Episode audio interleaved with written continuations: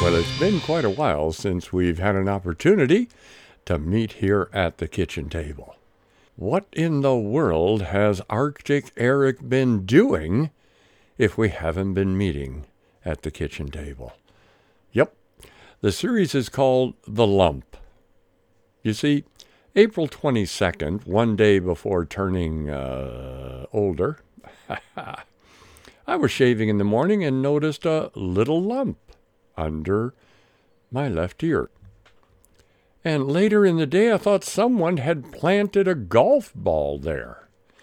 So the next day, I went to the uh, medical center and they thought about it and looked at it and pressed on it and said, Come on back in a week, which I did. Well, this time, uh, there was the initial physician and a second physician, and finally a guy, well, not quite as old as I am, but close to retirement. And he said, Well, we're going to write it up right now as a medium level emergency situation. And within uh, a month or so, you'll be contacted uh, by uh, a special department in the regional hospital and I said, Thank you very much. Later that same afternoon, I get a phone call from that uh, department up at the regional hospital saying, Hey, could you come in on Tuesday? We want to take a look at you. And that's how the journey began. And that's what these, uh, at least next five, are going to be about. It, what I've done is I simply took the audio from the weekly videos I was doing to update friends and sponsors and supporters and family uh, in what's going on. And uh, I've taken the audio and I'll be putting them into these once a day for the next five days. I guess that's how it'll go. Well, thanks for listening. Have a good cup of coffee and just know this wherever you are and whatever you're doing, I certainly appreciate you taking this opportunity to be with me at the kitchen table. This is Arctic Eric. Looking forward to the next time we chat. God bless you. Well, hello, hello, hello. Here I am again. This time it's my second update after the second operation. It is, let's see, Wednesday, the 17th of June. The doctor from the regional hospital has just called and I've got some really good news. As you know, they took 11 bits of me and put it under the microscope out of my mouth area. And they took two chunks of me out of my neck to put under the microscope, and all 13 of them have come back squeaky clean. However, there is a however. It turns out that the caution that they took, which was super, and did take the neck biopsies, was because an MRI indicated mm, maybe. But, as I said, clean as a whistle. Thank you, Lord. And they took uh, five out of one side of my tongue and two out of the other. Clean as a whistle. The other four, clean as a whistle, as I mentioned. However, the PET CT scan did have a little something that didn't look like it li- should be living there at the base of my tongue. So now, back to the university hospital, back to meet the anesthesiologist yet again. It's going to be interesting to see, interesting to see if I get the same uh, anesthesiologist three times in a row. I'm hoping that uh, one of the surgeons that was a part of the first two operations will be a part of yet another one, a third one. And I'm waiting for a call tomorrow from the uh, coordinator there at the hospital who's going to try to coordinate both the operation, the, the taking of, of what I kind of think might be deeper in the base of the tongue biopsies. Not real excited about that, but nonetheless, God has got this. and coordinating that with some radiation. And one of the reasons they would like to know very specifically where the primary cancer or the mother cancer is, is so that they can be more localized in zapping it. Been thinking these days, of course, about a lot of things, and one of them is the fact that in Hebrews we're encouraged to keep our focus, keep our eye upon Jesus, the author and the finisher of our faith. The same Jesus who began a good work in you and in me, and he will complete it until his day.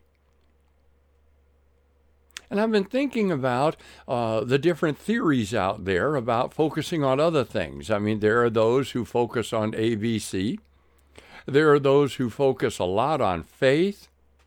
But you know, my Bible tells me, I'm talking about my walk with Jesus, 40 plus years, to keep my eye upon Jesus because he is faithful.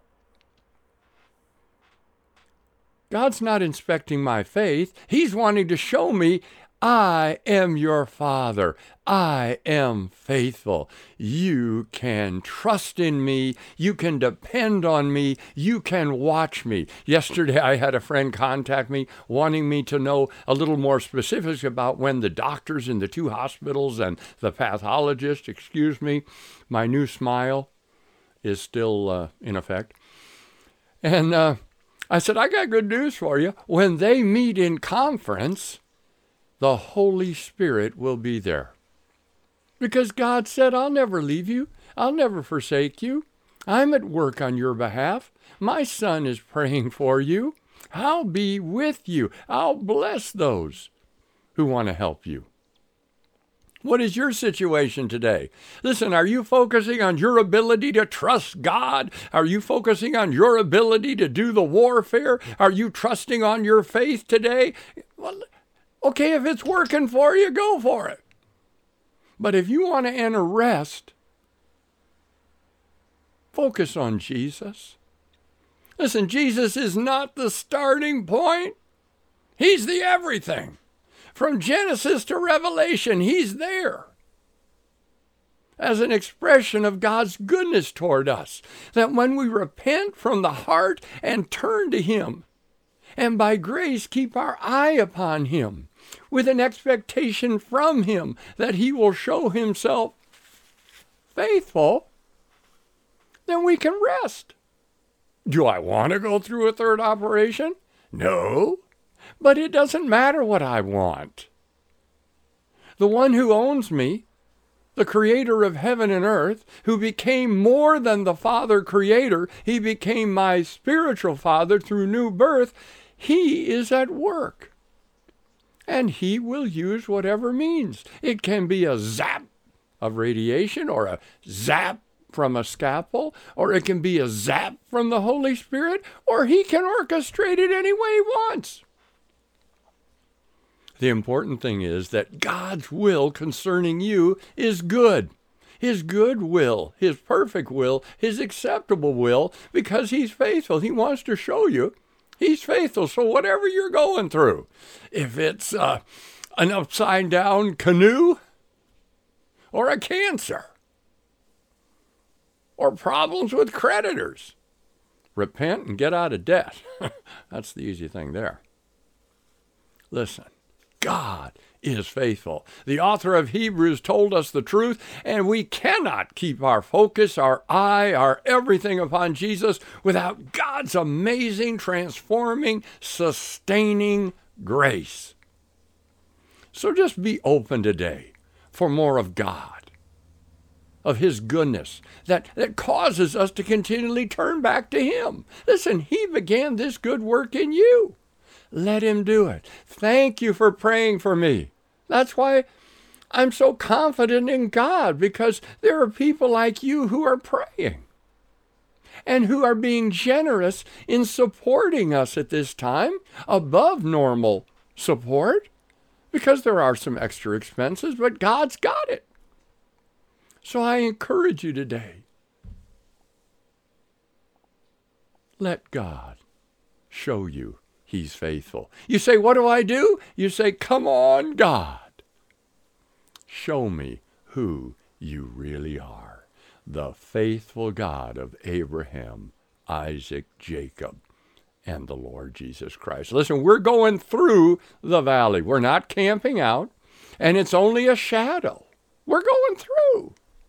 You say, but I'm tired, Eric. Well, sit down. He'll pick you up, He'll carry you all the way. May God grace you today to keep your eyes upon Jesus, the one in whom all true wisdom and knowledge dwells. He's the beginning, the starting point, and the finish, and He's everything in between. Let Him be your everything today. Thanks for praying.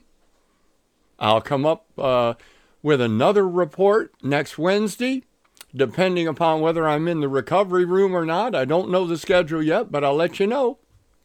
Again, thanks for everything. The Lord bless you. The Lord keep you today in His amazing, amazing sustaining, abundant grace.